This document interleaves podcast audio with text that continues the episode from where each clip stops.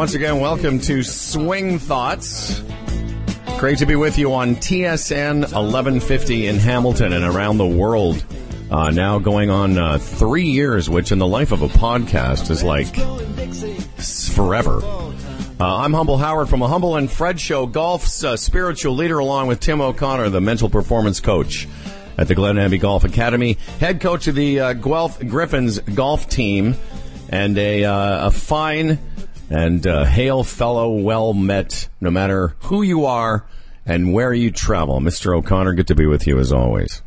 Yeah, good to be with you. Um, I got a cool thing going on this week that, uh, I don't know, I'm hoping that it alleviates your pain in your shoulder. How's that going? I don't know. I'm, uh, I go, you know, it's funny. I've been on, uh, I've had to withdraw from, uh, so many golf tournaments that I was looking forward to. The, there was one tournament I withdrew from, from that I've only qualified once in 20 years. It's a, uh, champion of champions. And I was like, I mean, in 20 years from now, I'm going to be nearly 80. I'm not qualifying for anything. Uh, anyway, my shoulder's fine. I haven't started playing again yet, and uh, but it has like like people. I want you to understand. This guy lives, breathes golf, obsesses about tournaments and stuff, and he's, he's it's like taking steak away from someone who that's all he eats. exactly. So you know, I hope you're surviving. You're I'll finding other things to do, occupy No. your time. no, I'm not. You just Um, pining. Just being miserable. Uh, we're going to get to our guest here in a second. By the way, on this show, uh, before this first segment is done, toward the end of the very first segment, we will announce our latest winners. Of course, this program is brought to you by TaylorMade, number one driver in golf, obviously. And um, I think, uh, am I am I not mistaken? Was was Koepka not using? I think he was using a TaylorMade driver Oh, at the PGA Channel. You know who? You know who will know? Bob Weeks will know. That's our first guest in a second. Uh, we're going to give, of course, brought to you by TaylorMade and Adidas. Uh, we've got some wonderful Adidas uh, stuff to give away, and it all looks amazing. You know, you look at some of the guys that are Adidas guys. There's Dustin. There's Jon Rahm. There's uh, Sergio. There's you. Y'all look great in it. And um, and you. and a quick shout out to uh, our friends at Bushnell. Thanks to my buddy Sean Casey. Our friend Sean Casey hooked us up. And uh, the folks at Bushnell want you to know theirs is the uh, the V4 Tour uh, rangefinder. Is the uh, it's the uh, what do they call that the like Rangefinder. Thank no, not the range. No, the the the the go to the you know what I'm saying, Tim. The one you got to gold get. Here- standard. You say, here, Bob, here's the problem with doing a podcast with guys their both combined ages are 130. Forget stuff. You know? That, that's the it's the gold standard of range finding. Uh, whatever it is. Yeah. Whatever right. that thing is. The Bob that you're uh, talking about has uh, been a reporter and an analyst in the world of golf and curling, which I grew up loving. I, I grew up at the Moose Jaw G and CC, and it didn't stand for country club. It standed, it stood for curling club. Like a lot of golf courses on the prairies, curling was a huge part of of uh, of life. And, and Bob has been part of both golf and curling for a long time. Recently, not recently, but has been inducted into both the Canadian Golf Hall of Fame and the Canadian Curling Hall of Fame. And I can't think of very many other people that uh, have that distinct honor. And we're happy to have Bob with us. Bob Weeks, welcome to the show. Thank you, guys. I'm an avid listener and love uh, love what you guys do and uh, what you talk about. So it's great to have a chance to chat with you guys. Is curling somehow? Were you a good curler as a kid too, and a good golfer? Uh, I was always a better curler than I was a golfer. I actually played um, played in provincial championships as a junior as a curler, and then later on, after a little while, I actually curled with a guy that people may know by the name of Eddie Werenich, and Oh, yeah. and another guy, one of my close friends, John Kawaja, who was also a big guy in the golf business. He uh, was the head of TaylorMade for a number of years, and uh, now has moved on to another company. But um, I was always a better curler than I was a golfer, and I was never a great golfer. I mean, I'm an average golfer, um, but I I loved golf a lot, probably probably a little bit more than curling. That's where the distinction fell. What attracted you to curling? Was it uh, the drinking copious amounts of beer when you were done, or or the weightlifting now, or what is it? Um, you know, it was a real social game, and it was really your your whole sort of uh, social calendar in the winter revolved around going to different little bonspiels. Always mixed bonspiels, which is another attraction. Yeah. Um, you go around around Toronto or Southern Ontario, and you'd play in these these little bonspiels, and and then same thing transferred through to university, and then uh, and then afterwards it was a little bit more competitive uh, when I finished university. But I think that the social aspect of it, and back in those days, there was probably a little more socializing than there is now. Since it's been in the Olympics, it's uh, it's a, the guys. I won't say the guys don't socialize, but uh, not like they used to. And how did you get into journalism and combine curling and golf with that aspect of your career?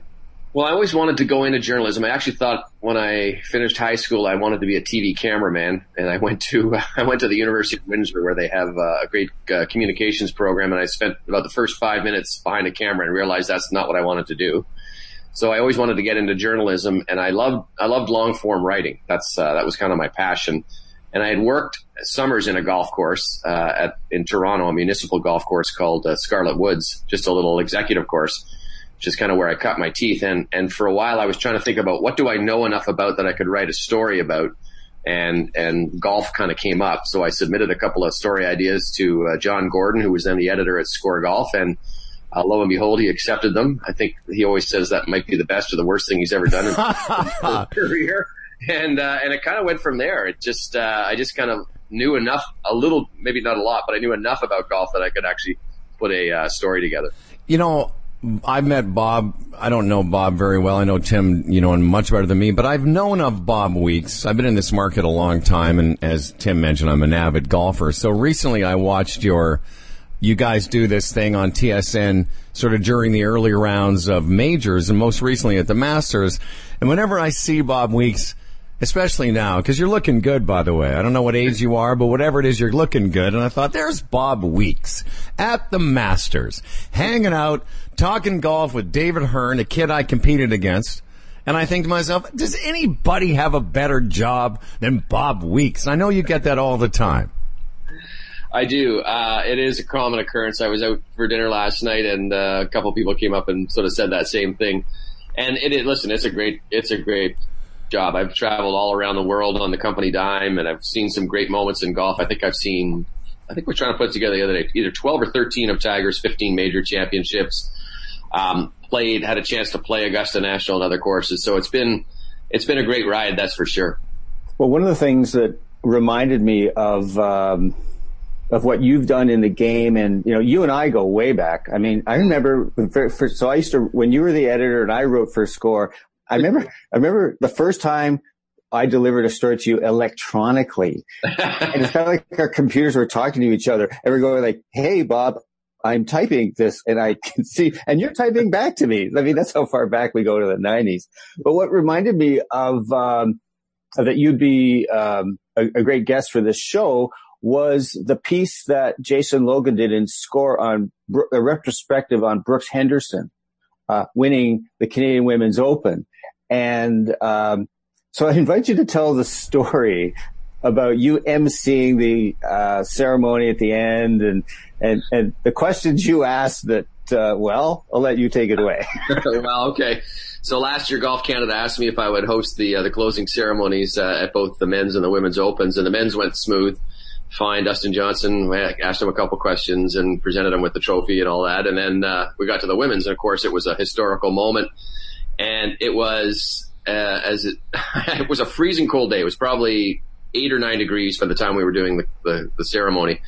And uh, we stood up there, and Brooke had been showered in um, showered in in champagne. I think it was her dad had poured it all over her. So she took her jacket off. She was just in a shirt sleeves, and I could tell she was shivering as we were going through this this ceremony. But um, I asked her two questions. One was well, first of all, it was raining as well to add to the boot because I had a uh, I had a, been given a, um, a message that Jocelyne Bourassa, the first Canadian to win that tournament, had handed over to us, and uh, I read that out, but it, it got wet. The sheet got wet. Dan Pino from Golf Canada gave it to me, and so I had to kind of um, I guess plagiarize or or or do the best I could to kind of recreate what she had said from my memory.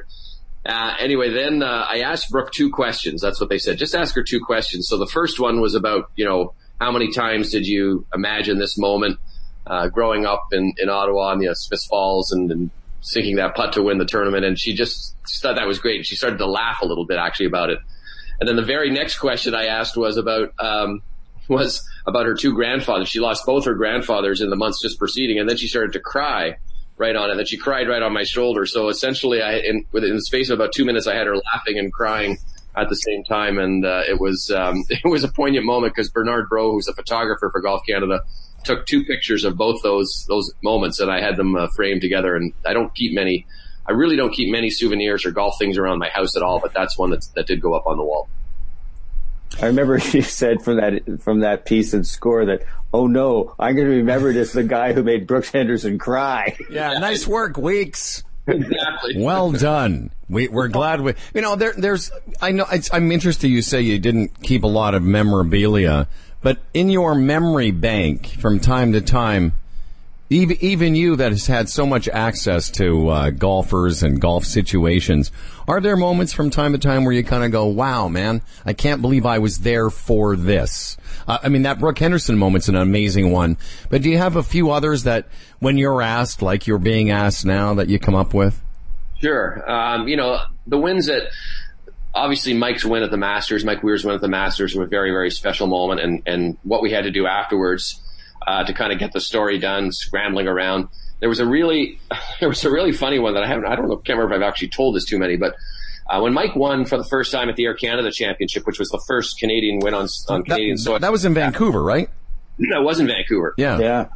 Score Golf had been hired to do a to, to create the pairing sheets. We we were in charge of putting them and selling the ads in it. So my job every night was to put all the pairing sheets together, send it out to the printer, and they would be delivered the next day.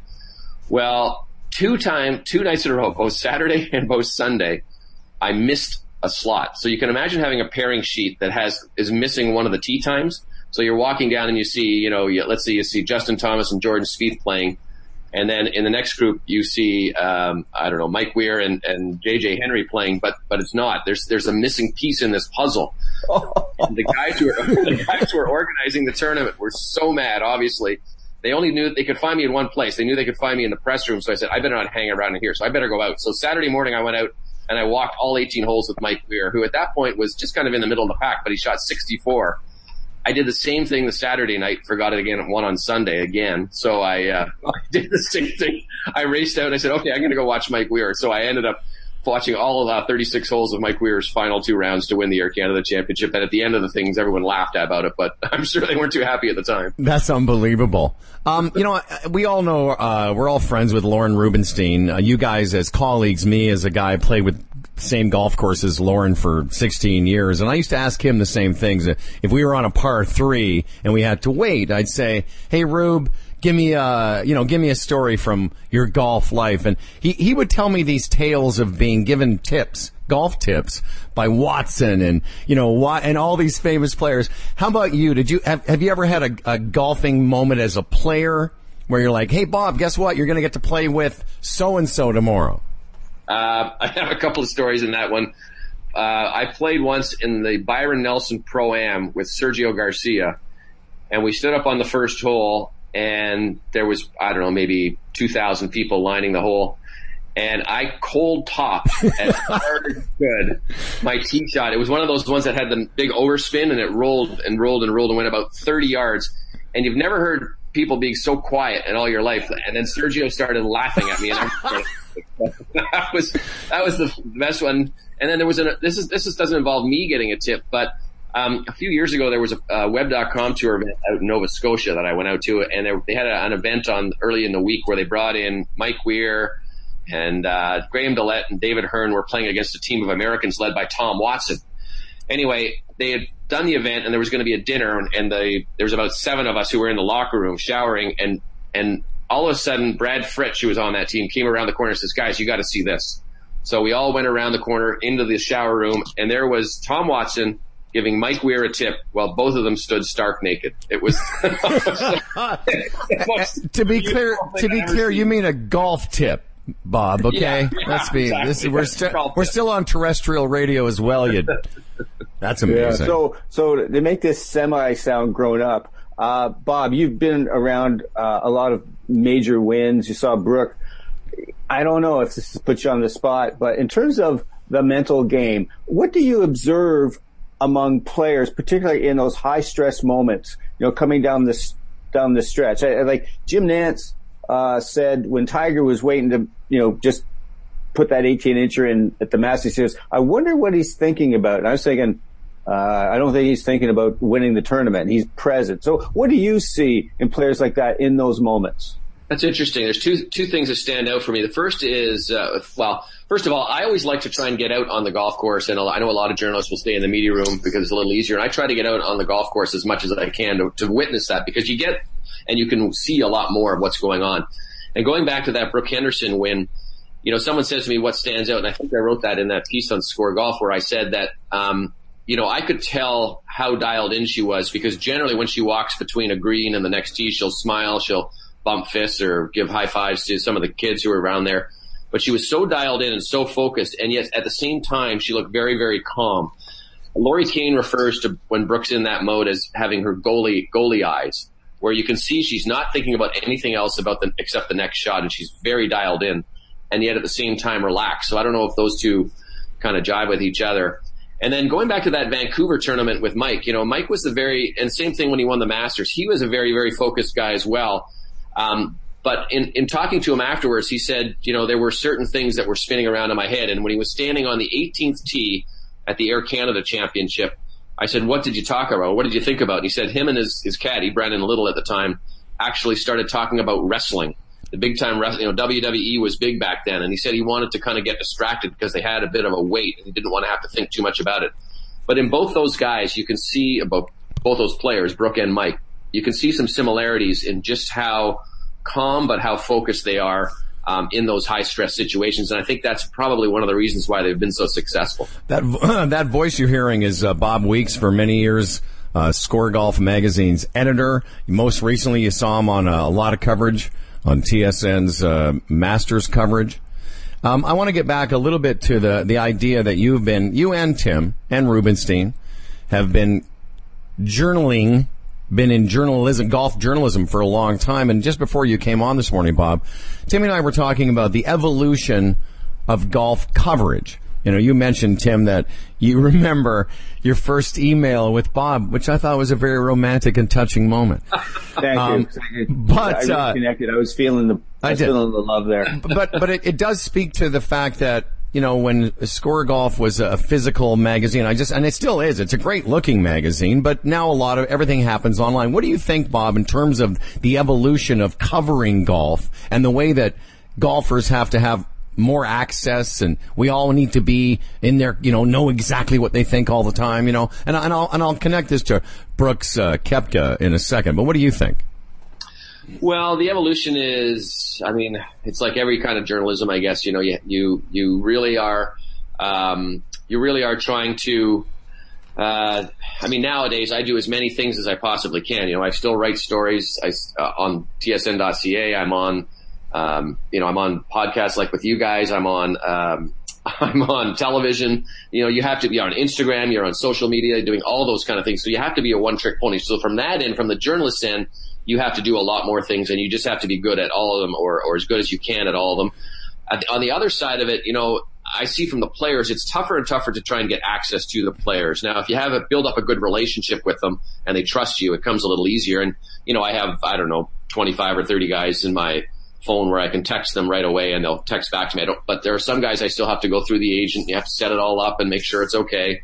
So that part of it's a little bit more difficult.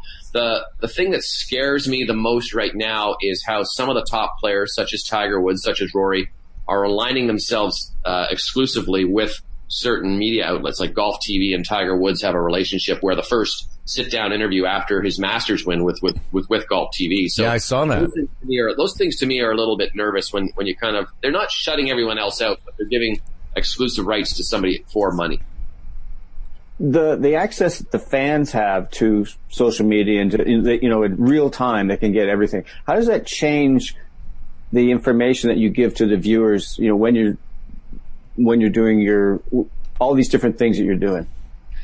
Um, I mean, in some ways, the the player has a lot more leverage using social media because they can go directly to the fan.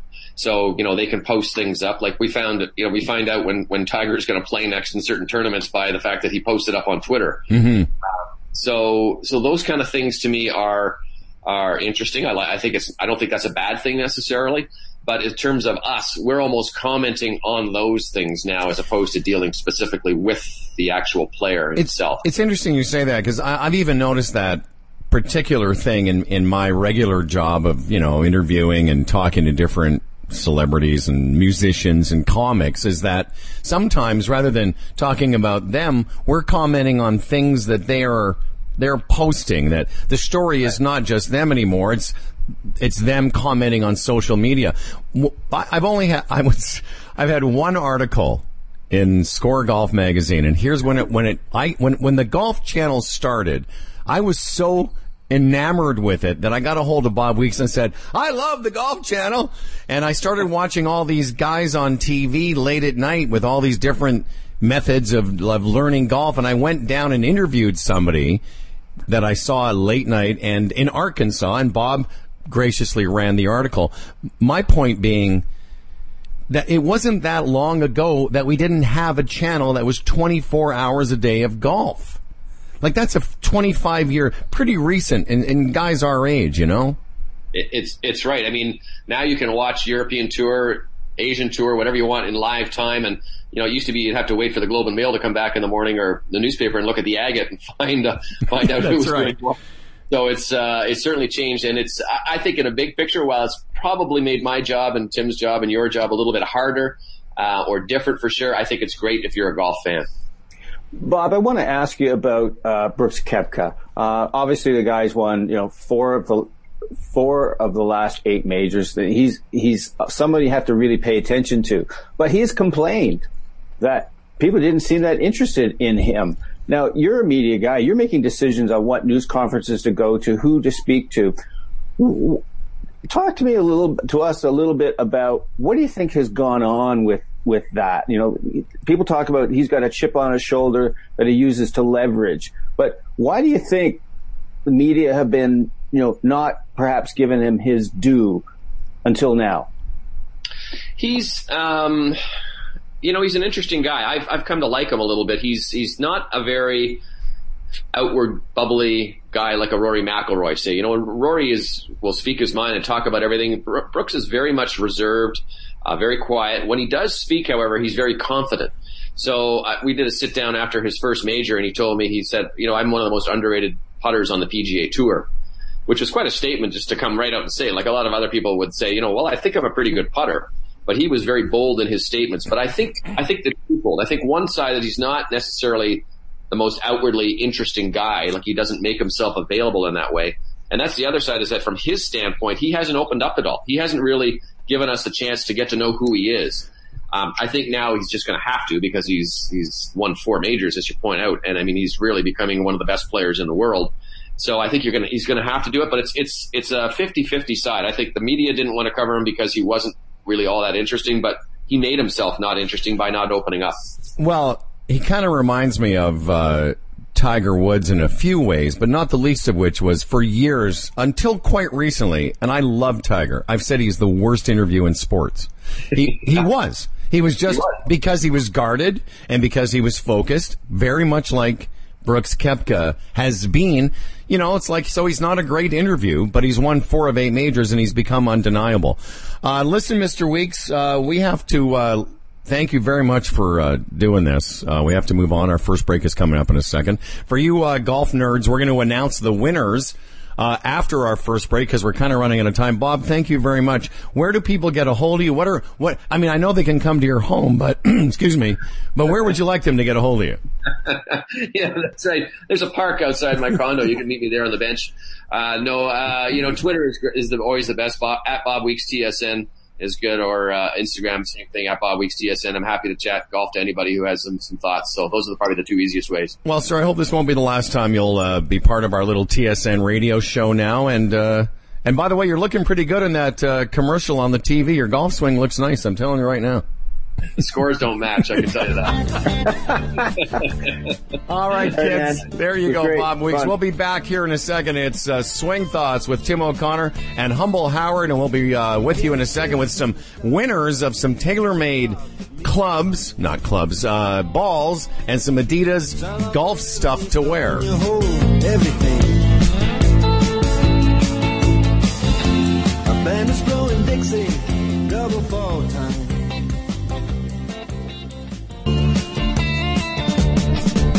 Dark, it's and it's good to have you back with us. This is Swing Thoughts, the uh, mental performance golf nerd podcast radio show. Good to be with you on TSN 1150. Uh, we were off for a couple weeks for the World Hockey Championships. Um, great to have Bob Weeks on the show, Tim. That was cool. Yeah, it was fun uh, to reconnect with Bob. Uh, yeah, I go back to him in. I might have been writing for. I think I was started writing for Score in like 1985 or something. Wow. And Bob was the associate editor, I believe, at the time. Then he took over from John Gordon, become the the dude there, and it was really. Fun. I really enjoyed working with Bob. Uh, and it was really interesting to see how he carved a space, uh, not just for himself, but I mean, but what I'm getting to is that he wrote a, a blog that to me, if you're an avid golfer and in the business, it was a must read. And every day he cranked that out and it was really good stuff. Everything from just his observations to news, uh, a really good golf journalist. Um, want to thank uh, our friends at TaylorMade, the number one driver in golf, and I am right. I think Brooks Koepka was using uh, one of the TaylorMade drivers at the PGA, of course, Adidas. And congratulations to our winners of our contest a couple weeks ago, uh, Brad Gillette, a longtime Swing Thoughts. Uh, fan and supporter. Brad's got himself the Adidas prize package, includes 360 Boost shoes, shorts, and shirt. How cool is that, Brad Gillette? And also, wow. congratulations to uh, Damien O'Hara, who was uh, answered our skill testing question, which was Farmingdale, New York, where the PGA was being played, and Daryl Lucas both get a dozen 365. Sorry, let me try that again. Both both get a dozen TaylorMade TP5 uh, golf balls, which are awesome, and a cool TaylorMade hat. So once again, Brad Gillette got the Adidas stuff. All the details will be on our Facebook page, Daryl Lucas and Damien O'Hara. Uh, in a second or two, we're going to get a, a, a, call from a, a, buddy of mine who is the manager of the radio station that runs the Humble and Fred show and manages TSN in Hamilton. But he's a golf guy and he's responsible for getting us our little podcast onto TSN. I didn't, but I didn't realize, Tim, what a nerd he was until I, have been speaking to him recently. Uh, a few months ago, I sent him a copy of the Michael Hebron book, Play to Learn Golf. And, uh, my friend who's going to give us a shout here, his name is Mike as well. He, he recently read the book and had a, a real interesting experience of, and it goes back to what we said on our very first show. We think we can take four to six shots off your, your round without ever touching your golf swing. And, and what we're going to hear in a few seconds time is a story of somebody who just did, who did just that. So I'm kind of looking forward to hearing because I, I, talked to him last week and, and like I said, I had no idea what a nerd he was until he took me through his round. And I'm like, dude, you're like a real golf nut. Um, anyway, so we're going to talk to him as well in the next little bit. What's what's really interesting to so many people is that they they when you start talking about there's a, there's a different part of this game that's not, just not all about you know is am I on plane? Uh, am I accelerating on my putts? Am I keeping my head down? That there's another part of the game that actually makes the game easier and more fun. And they kind of they, they it's like they're not the, the average golfer unfortunately doesn't get that the most crucial uh, area to, to to focus on is that space between your ears. And when they kind of get that sense, like, wow, it opens them up to new possibilities and just a, a, better sense of like, oh, really? I mean, I'm not a total basket case. I'm not a loser. Uh, I didn't start this game early enough. I don't practice enough. No, if, there's a different way that just makes the game more fun and you actually play better. So for sure. And, and, and it's interesting because uh, the last little while, Tim and I have been kind of, I've been, I go back and forth. You know, one of the things that Hebron does talk a lot about in his book is that there are certain laws of, he, he calls them laws of the golf swing or laws of the golf club in terms of how it's made, what its design is, and how it's supposed to be used. But the phrase that he keeps coming back to in, in the book that I have read a couple times now is this phrase of in the ballpark, meaning, you know, listen, if you're, if you're taking your club from the ball way too far inside, you're no longer in the ballpark and you're going to have to find out, you know, if you're doing a few things that are so outside of, you know, sort of allowable within the laws of the how the club is made, then you better get somebody to look at that. But if you're in the ballpark, like this guy Mike, his name is Mike Neighbors. You know, he's a guy that shot most of the time in the 90s. So if you can shoot in the 90s, you can move the golf ball around the golf course. And, and his, like a lot of people, as you just said, his areas of growth have a lot more to do about strategy and a sound mental approach than most people would ever believe. Well, so much of it is based on, on, well, the, the golf club is the tool, right? And we use the tool in context. It's like, but people focus on how they're on, you know, just the nail, if you will, but not where it's going. So if you focus on that, you wouldn't, you wouldn't drive the nail into, into, you know, the piece of wood or whatever. It's the same if you're all focused on hitting that little white ball, but not connecting it to a target.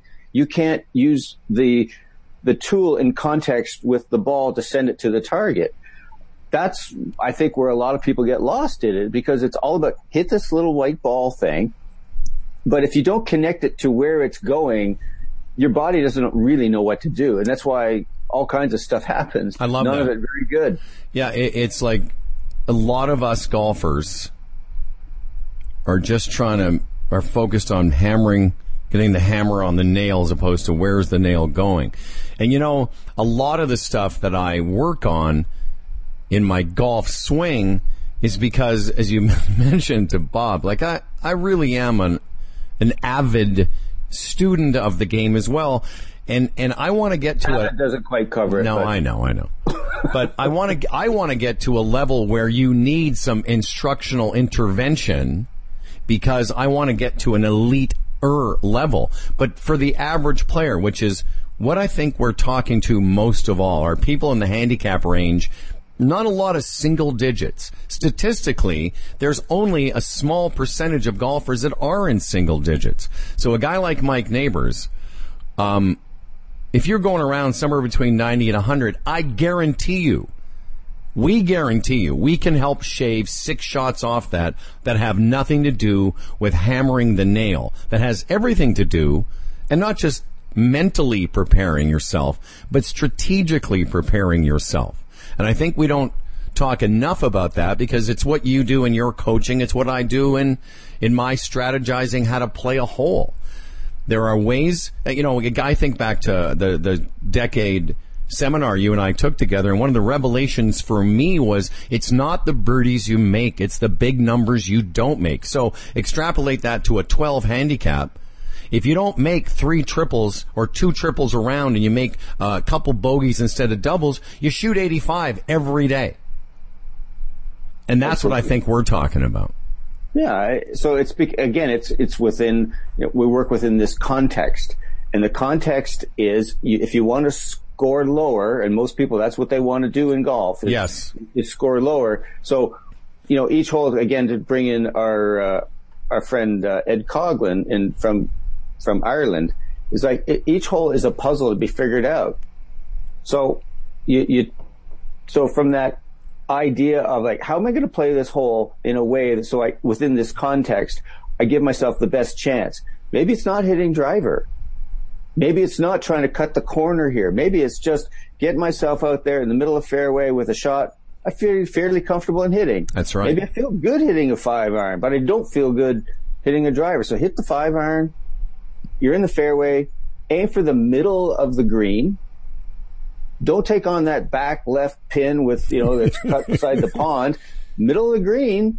And you know what? You might get down in two putts. And if it's three putts, well, a bogey. That's not so bad.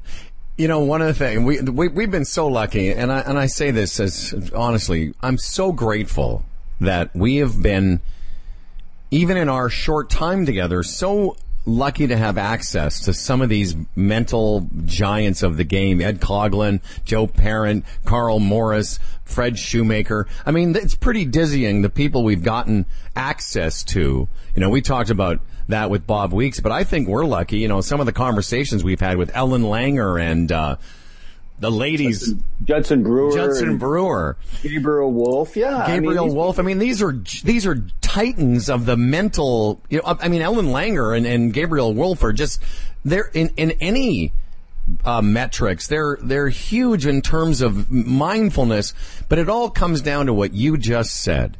If I'm somebody that is struggling to break ninety. I promise you this. If you had Tim or I caddying for you, you'd break 90 every time you played. And I'm going to give you the example, you know, like if you're playing a par five this weekend that you can't reach into, there's no reason you need to hit driver off the tee. I do that and I can hit a green in two, but I, I look at a hole if it's five, over 520, if it's 540 or 550, I'm not hitting it in two. What am I hitting driver off the tee for? But to prove that I can. What you said about hitting five iron or a hybrid or, you know, if the hole is 490, you can hit a couple hundred yards in two shots times two, and then you got a little wedge to the green. It's so much easier. Hang on a second. Let's see if that's Mike Neighbors. Uh, Mr. Neighbors, is that you? Hold on. Oh, I think we're going to run into the same problem now because you won't be able to hear him. Hold That's on. okay. You, you, you have a nice conversation. No, I'll pick no. up. Um, you know, I, you know what I should have done? I should have sent him the, uh, you, I tell you what, you have a nice conversation now. React to what I just said, and I'll see if I can, uh, send him the Zoom invitation. How about and that? I'm so old I forgot what you said. the idea that, uh, hold on, let's see if this works now. Let's see. Mike, are you there? Why am I not getting Mike?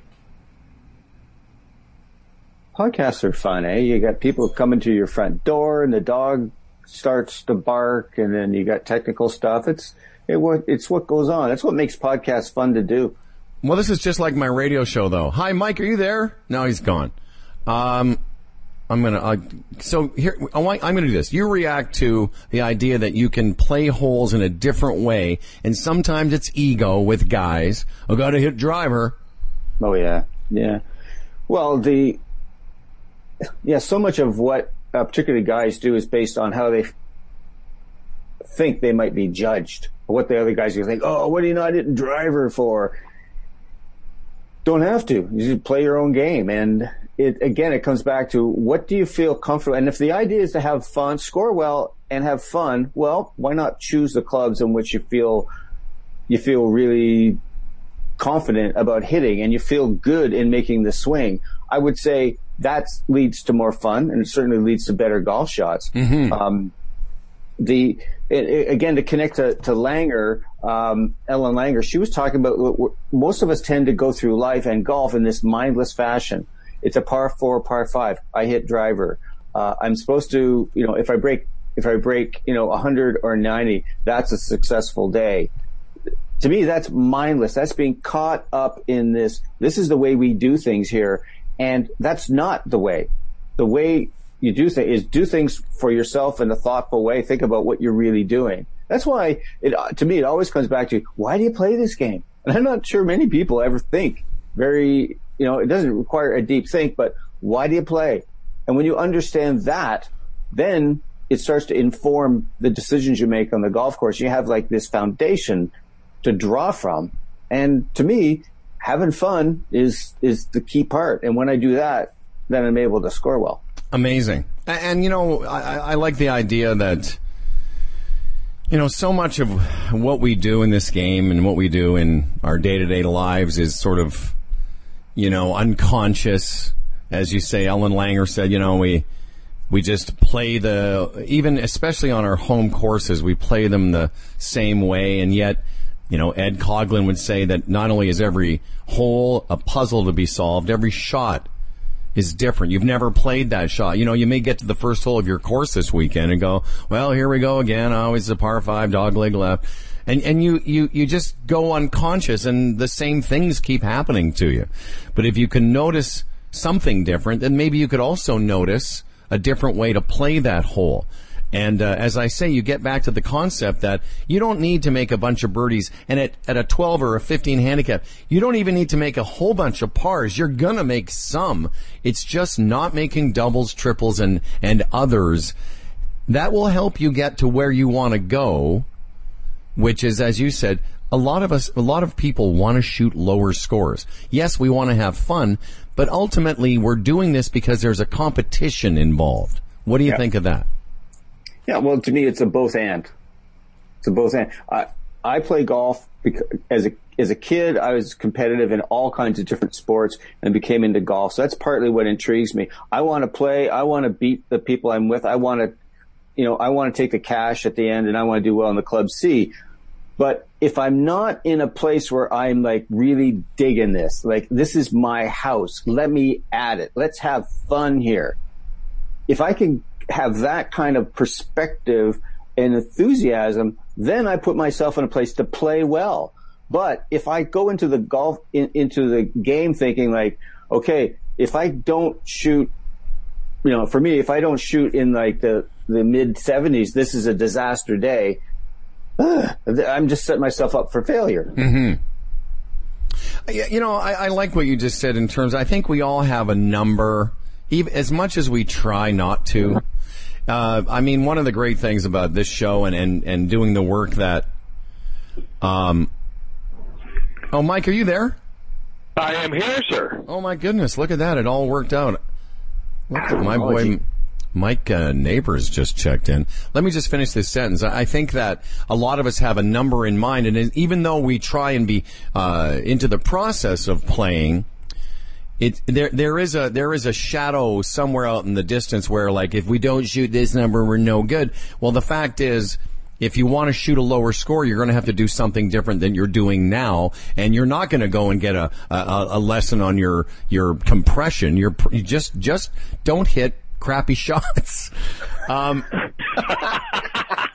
okay, listen. Here's what's going to happen. We've got. I, I mentioned that Mike Neighbors is the manager of the radio station that runs Swing Thoughts. He's also the guy that's in charge of the Humble and Fred show. But until recently, I've known Mike for 25 years, and until recently, uh, Tim, I had no idea what a nerd Mike Neighbors was when it, when it comes to golf. So we've got a few more minutes before we have to leave the terrestrial show, but we'll we'll hold you over for our podcast extra. So Mike, say hi to Tim. Tim, say hi to Mike. Hi, Mike. Hey, Tim. How are you? I'm really good, and and you, you should know that when he calls you a nerd, it, it's a nice thing. He's welcoming you into our community of of golf geeks and people who who like wearing collared shirts and that kind of thing. well, it's a, it's great to be part of that group because I I certainly am a golf nerd. So. Well, neighbors, uh, I, I, explained that a couple months ago uh, we were talking about the show. I sent you a copy of uh, Michael Hebron's uh, "Play Golf to Learn Golf," and then tell the story you told me last week, where most recently you sort of read the book. And, and it was a bit of a revelation to you as a lifelong sort of guy that hacked around golf courses it was sort of new information and, and talk a little bit about that and then how you used it to uh, achieve uh, something uh, remarkable. Uh, you know what? It, it, it, I'll just just quickly give you a touch of background so you understand where I'm at, so I, other people can sort of assess where they're at. At the age of 50, I decided that I was going to, you know, sort of get a little more serious about learning the game of golf. I'd always just, you know, played four or five, six times a year. And I thought it's a game I can get better at as I get older. It's one of the few sports you can get better at uh, as you turn into your 50s and your 60s. And I thought, you know, I'm going to concentrate on this. I got fitted for clubs for the first time in my life. Um, I took those clubs out, and then I continued uh, to just be as bad a golfer as I ever was. Uh, so I read things, I watched YouTube videos, I tried different grips, I tried all kinds of different things.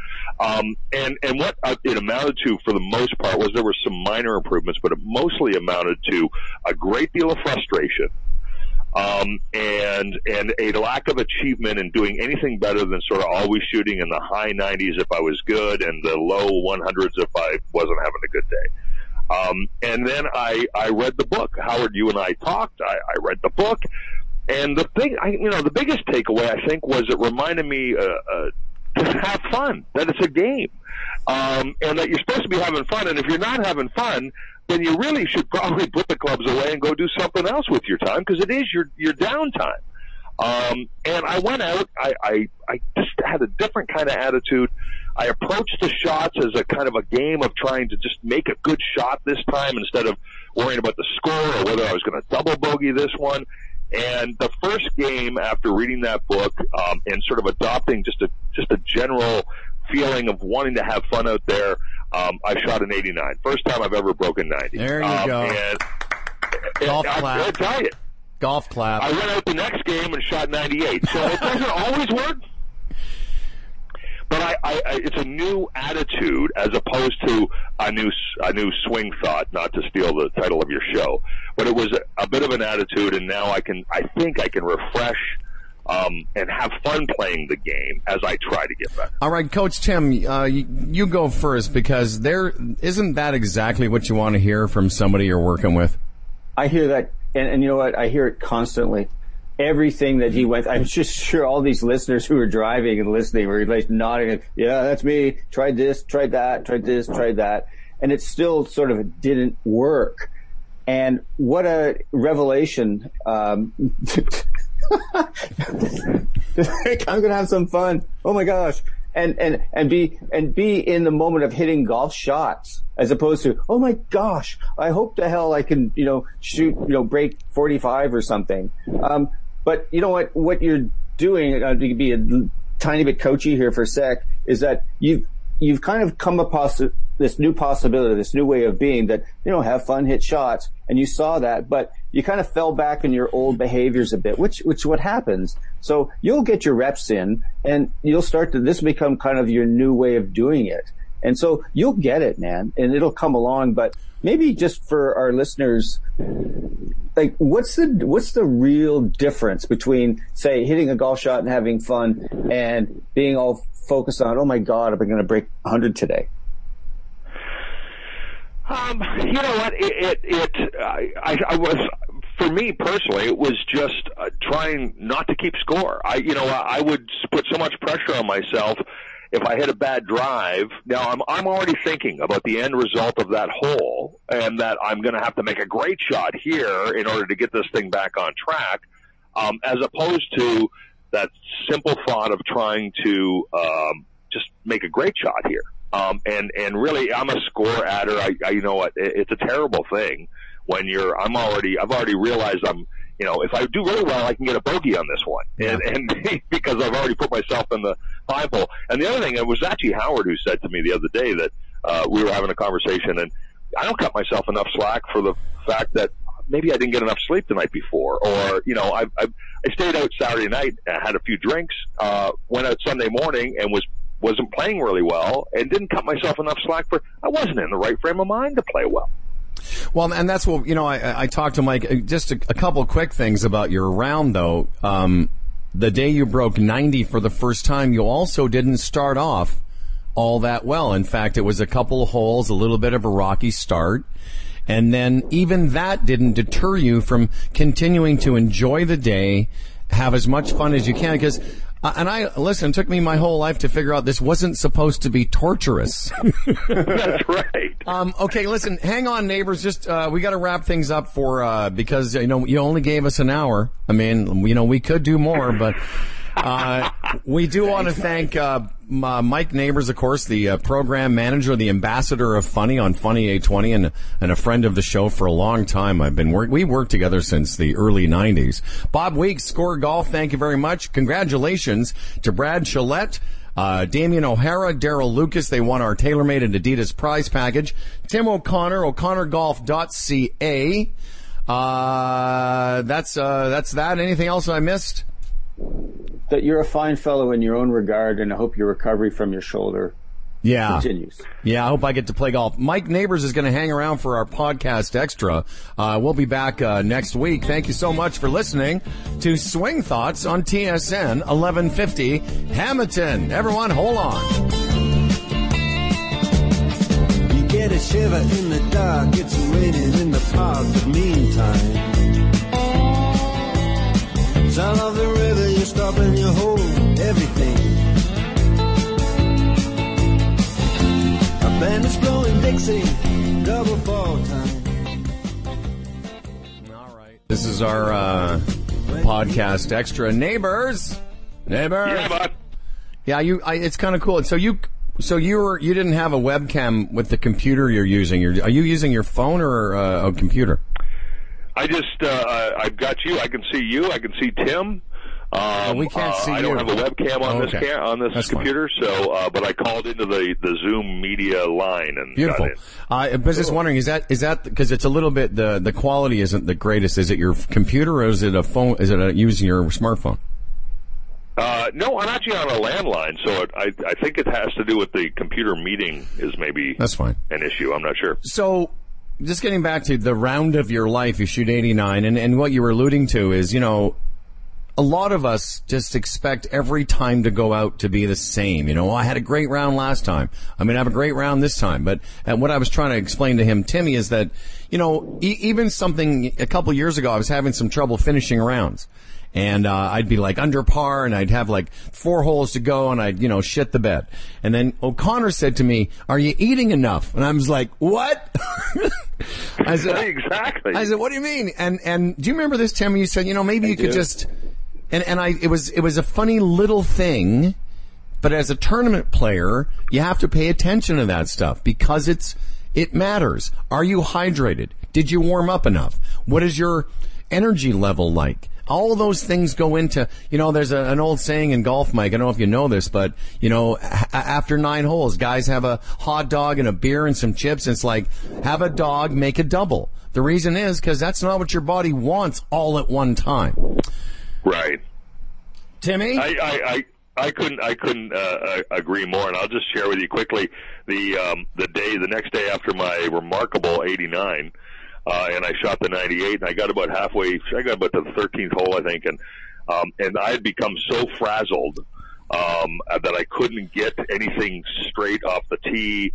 And uh, I, I, you know, I, I said I was golfing with my brother, and I said I, I'm I'm paralyzed here. I just I just don't even know what to think about next. Yeah. And um, shortly after that, I got in the cart. I, I had a bottle of water, um, and I, for whatever reason, just I just drank the whole bottle of water. And within about a hole, I felt w- the world's better. And I'm like going, "Damn it, I was dehydrated." yeah. Yeah, well, that you know, that a lot of cool stuff and what uh, your experience there, and one of those things is is um, when we have a good round or even say a good range session, we get these expectations. You know, okay, tomorrow is going to be this was great today. Tomorrow's going to be the same. It's going to be a great game, or you know, this swing thought or this feel is going to continue, and you know, I'm I'm going to achieve mastery. Um, and it doesn't quite work out that way because we're we're different every day, different yeah.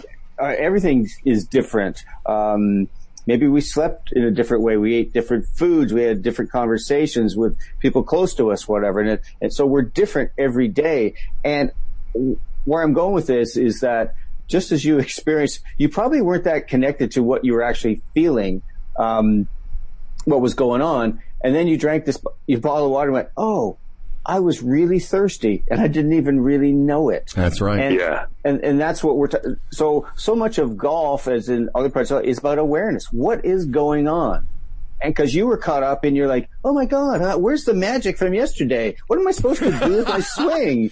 Where'd it go? And it's funny because I said that to, I said that to Mike last week. I said, you know, the hardest thing in golf is you have a great round. I said you see it in tour players. They shoot 63 and the next day they're struggling to break 70 because it's you know, we're human beings. It's hard not to drag some of that with you, good and bad. But what Tim just said and what you explained about drinking water, it's almost like you need something to dis, especially when we're playing a stretch of holes where it's not going maybe as, as planned. You need something to disrupt you to bring you back to the present tense. And and as far as you going forward, Mike, you know, one of the things we talk a lot about on this show is that you can have good scores without doing anything to your golf swing. And all you did was change your attitude and a little bit of your focus. And the next thing you know, you're, you're playing at a level you'd hoped to, to play for, but just didn't think maybe was possible or available for you. Uh, it, it, you're absolutely right about that. It, it one of the interesting things I think you know, and I had a conversation, a couple of conversations about this. Um, we were talking about uh, when things got a little uh, off key about going back to course management. Like we should always be practicing course management, but sometimes you get the big stick out and you want to really wow one, and you you know you'd, you'd be much smarter to play a, a smart shot off the tee, but you don't, and then you mess it up, and then you get frustrated. Um, is there is there is there a point where we we talked about the idea that course management really uh, can be a, feel a little boring. It can feel a little safe, a little cautious. Is there is there a, a way past that other than trying to think of the end score? Well, before Tim let me just say this. What Tim just asked you, what, what he said about, oh, hang on a second. There's somebody at my door. Oh, you guys talk. I'll be right back. I love these podcast moments. I love them. You know, it's like, oh, excuse me. Uh, my phone's ringing. Oh, it's this guy I don't want to talk to. I won't take it. what, what Howard, I think what Howard was going to connect to is about, you know, why do you play? You know, right. if you know why you play, then that that directs everything. And if there's Yeah. times you, you're standing on the tee and like it's about, you know, today I just feel like wailing this thing. Let the big dog hunt. You know, Yeah. and I'm and I'm good with whatever happens. I'm if you're recording something else if with you other understand that, and like take with the driver and wail away and have fun, and because you know every once in a while you'll find the fairway great, but if you hammer it, you know, into the boonies, well, that's okay because today was about just having a good time and see what happens. Right. That- that's an excellent point because uh, you, know my because you're kind of working at cross purposes there, aren't you? If you if you want to just keep taking the big swing at it, but you you then then you can't let you know. But I still need to get a good score. Well, you have to pick one or the other. It can be it, it can be both in, in, in, in many ways. Like to me, one of the, the what I get out of golf in many ways is this is the strategizing and the figuring it out and okay, Right. what's the optimal shot here? I get as much satisfaction of that than the kind of the, the visceral, you know, feeling of making a golf swing and uh, wham, hitting the ball and watching it go. Um, Yeah. but again, it's it, it's it's a combination. It's always what it always comes back to what allows you to play your best and and and, and to have the experience you want to have. So Yeah. if your experience is about you know, there's all kinds of different combinations. Some Carl Morris uh, uses the phrase exhibition golf. That if it's about hitting the ball farther than your buddies and seeing how far it goes, and can you hit this green in two, and you know, put the you know thread the thing through the eye of the needle. Great, have at it. That's that's fun. But if you do want to score and you get satisfaction from and of fulfillment from that, well then you have to work within that context.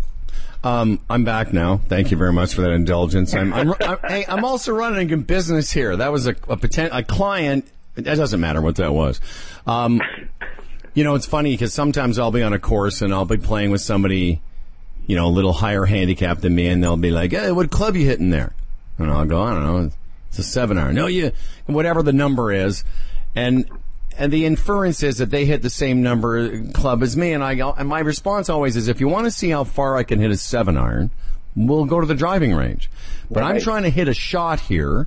So if I want to hit my seven iron 152 and cut it underneath the wind to a back right flag, that's different than the 175 yard seven iron I'm going to hit in another circumstance because to me the shot isn't about how far, it's where it's going. And what I, what I caught you saying there, Tim, and I totally agree is if you, it goes back to what you were saying about you have to decide what it is you're golfing for. And if you're golfing to have fun with your buddies and drink some beer and do all that, that's great. But then don't, don't also, which is the dichotomy of golfers, but then don't also be upset if you shoot 97. Because in order to shoot 87, there's a few things you have to adjust. And sometimes that adjustment might be hitting five iron off the tee in a par five that you have absolutely no no chance of ever reaching in two. But if you hit three five irons, we can make bogey or par at worst.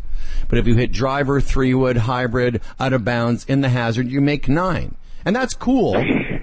and, and it is. If that's cool with you, then that's cool. Uh, it is interesting, uh, uh, and I'd be just curious the answer to this one because of Howard. If you and I were standing on the tee, uh, and we were both taking out a seven iron, I would feel pretty good about myself that I hit a seven iron as far as you do, uh, not realizing that you could you can actually adjust it. I mean, I, I hit a seven iron 150 yards. That's it. it. If I'm full out swing, it's 150 yards. I don't ever try to hit less than that. And I'm sure there are a lot of golfers who are in my boat where I'm just happy I have a pretty good idea how far this one's going to go. For sure. Well, Mike, here's where here's where to me golf can really be a lot of fun. So here's my invitation to you is go to the driving range with your seven iron and hit yep. as many different shots as you can. Hit, try and hook it the most you ever have. Try and hit it low, try and hit it high, try and hit a, try and hit a, a fade, slice it, and also see how short you can hit it with a full swing. Like just right. take, take a swing and how short can you hit it and still hit it solid? And you might be amazed at what you can do. You can even do right. this. You can swing like I, I don't think what a golfer should ever swing any more than like eighty percent. Dial it back, swing in your swing speed to 70%, 60, 50, 40. You'd be amazed at how well you can hit the ball, uh, trying all these different things because you, you said you hit a seven iron 150 yards. No, you can do all kinds of neat stuff. Yeah. And, and also, yeah, it's interesting. Yeah, yeah say, ahead, and also know uh, we're going to let you go here in a second, but I was going to say also know that it's okay to do that. That you know if you have 146 yards or 142 yards, you can choke down on your seven iron, and and that's the point of what Tim said is that you sort of need to find out maybe there's some other options. Um, but uh, but mainly I just wanted to, to get you on. I mean, what a great story of of just something you read helped you shoot a better number in a physical realm. And, and that's what I, we all love about the game is that there's a real connection between your attitude and the way you think and the, the, the numbers that you can shoot. And, uh, thanks for doing that. I appreciate it. Well, thanks for sending me the book because uh, golf is is fun again, and it, it hadn't been fun for the last couple of years. So I kept doing it out of some sense that it would be fun in the future when I get good at this. Uh, now it's fun to just try to be better at it. and I think that's that's what I got out of that book. So thank you for that, Howard. You're very welcome. I love that though. It's, golf will be fun in the future when I get good at it. I can't, buddy. That is honestly, that was my whole golf life. Even as a scratch golfer, I thought, wow, one day this will be fun. Thanks, Mikey. Have a great one. Nice to meet you, Tim.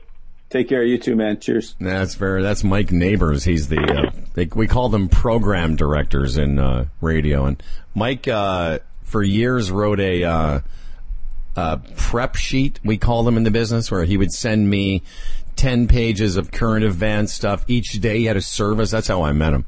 And then about a year ago, he approached Fred and I to uh, run our show on Funny 820. We were at the time working on Sirius, and I wasn't sure I wanted to go back to Bell, but I'll tell you, this Mike Neighbors is the real deal. He's a really good guy, as you can, as obviously yeah, that, you that can was, tell. That was really fun.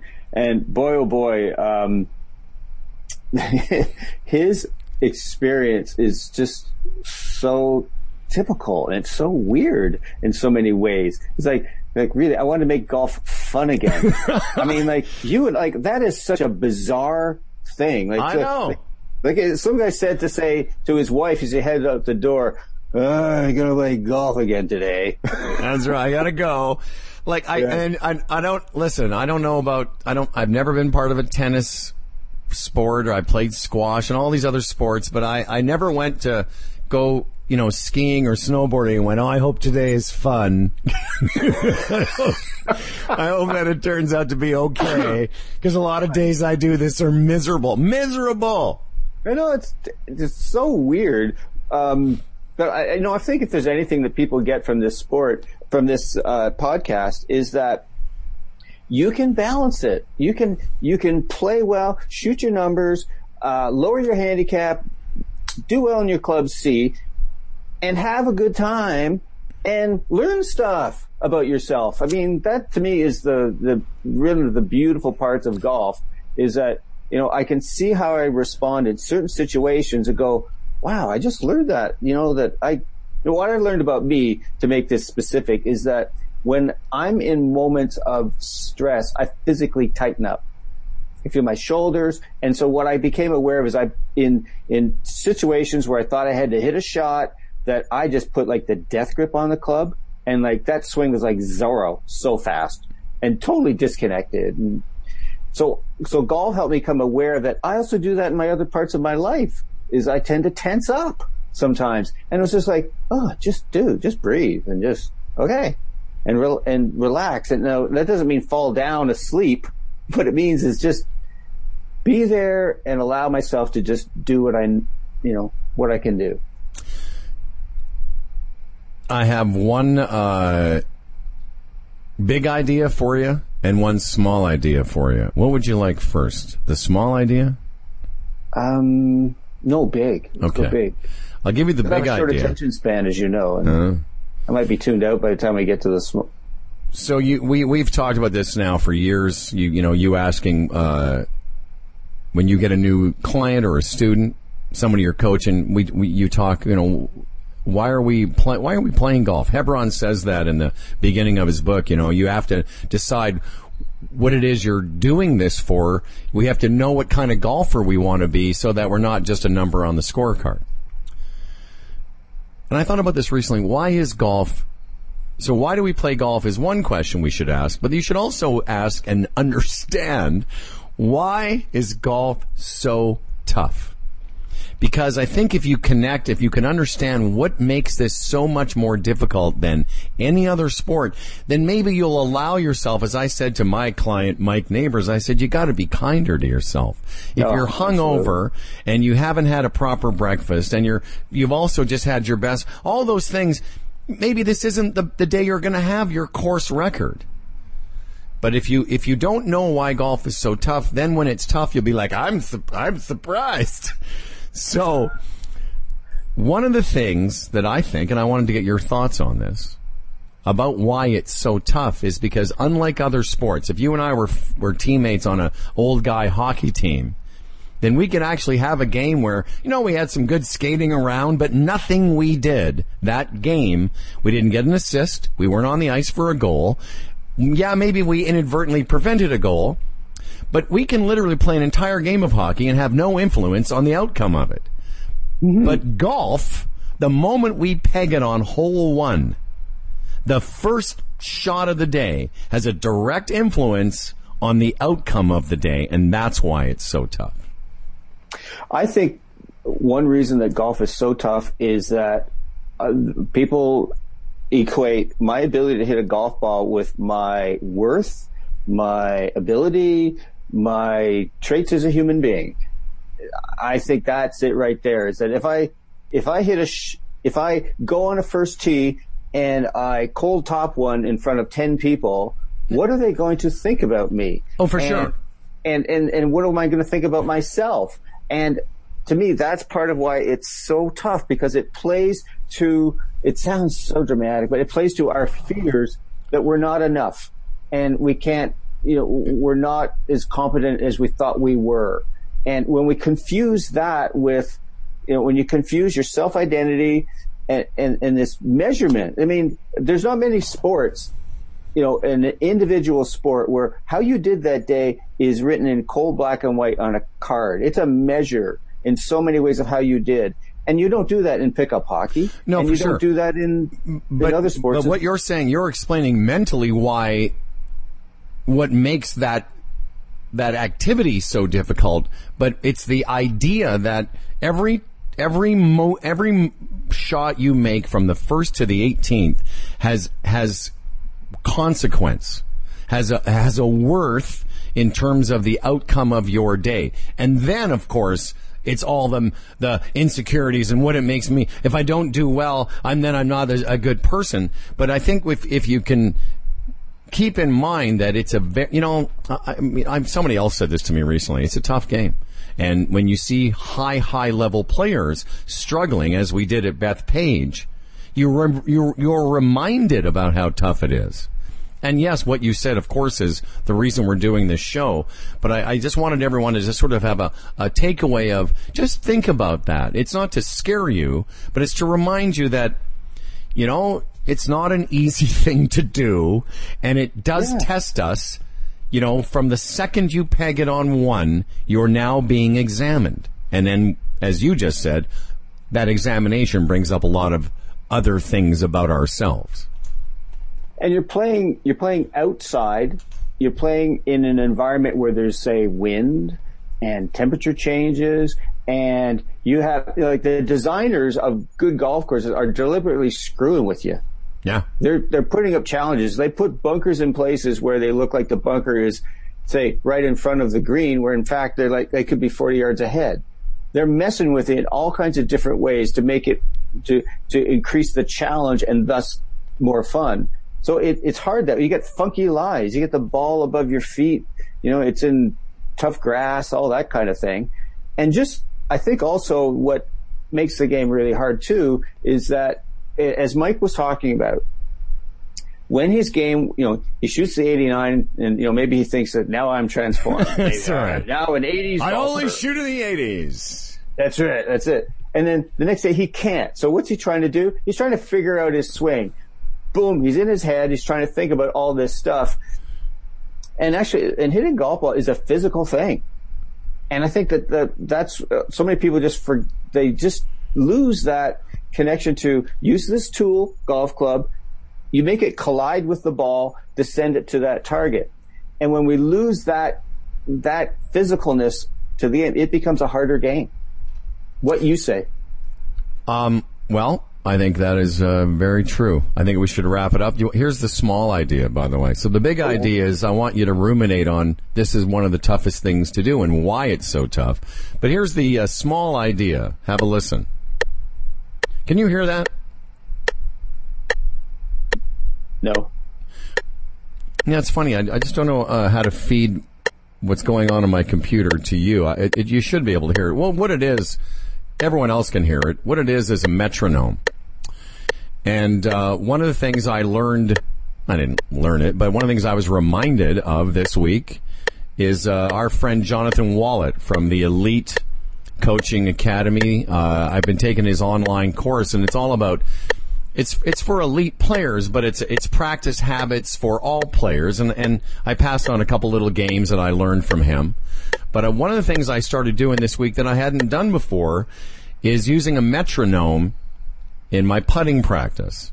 Just Writing it down. just the idea that and, and what he's and it's really a simple concept but that your the pace of your putter in my case has always been sort of quick back quicker to the ball but but it hasn't been even and what what the metronome does is it gives you an even pace back and through and I'm going to tell you with my putting and in my short pitching and chipping because it's really all I've been able to do because of my shoulder.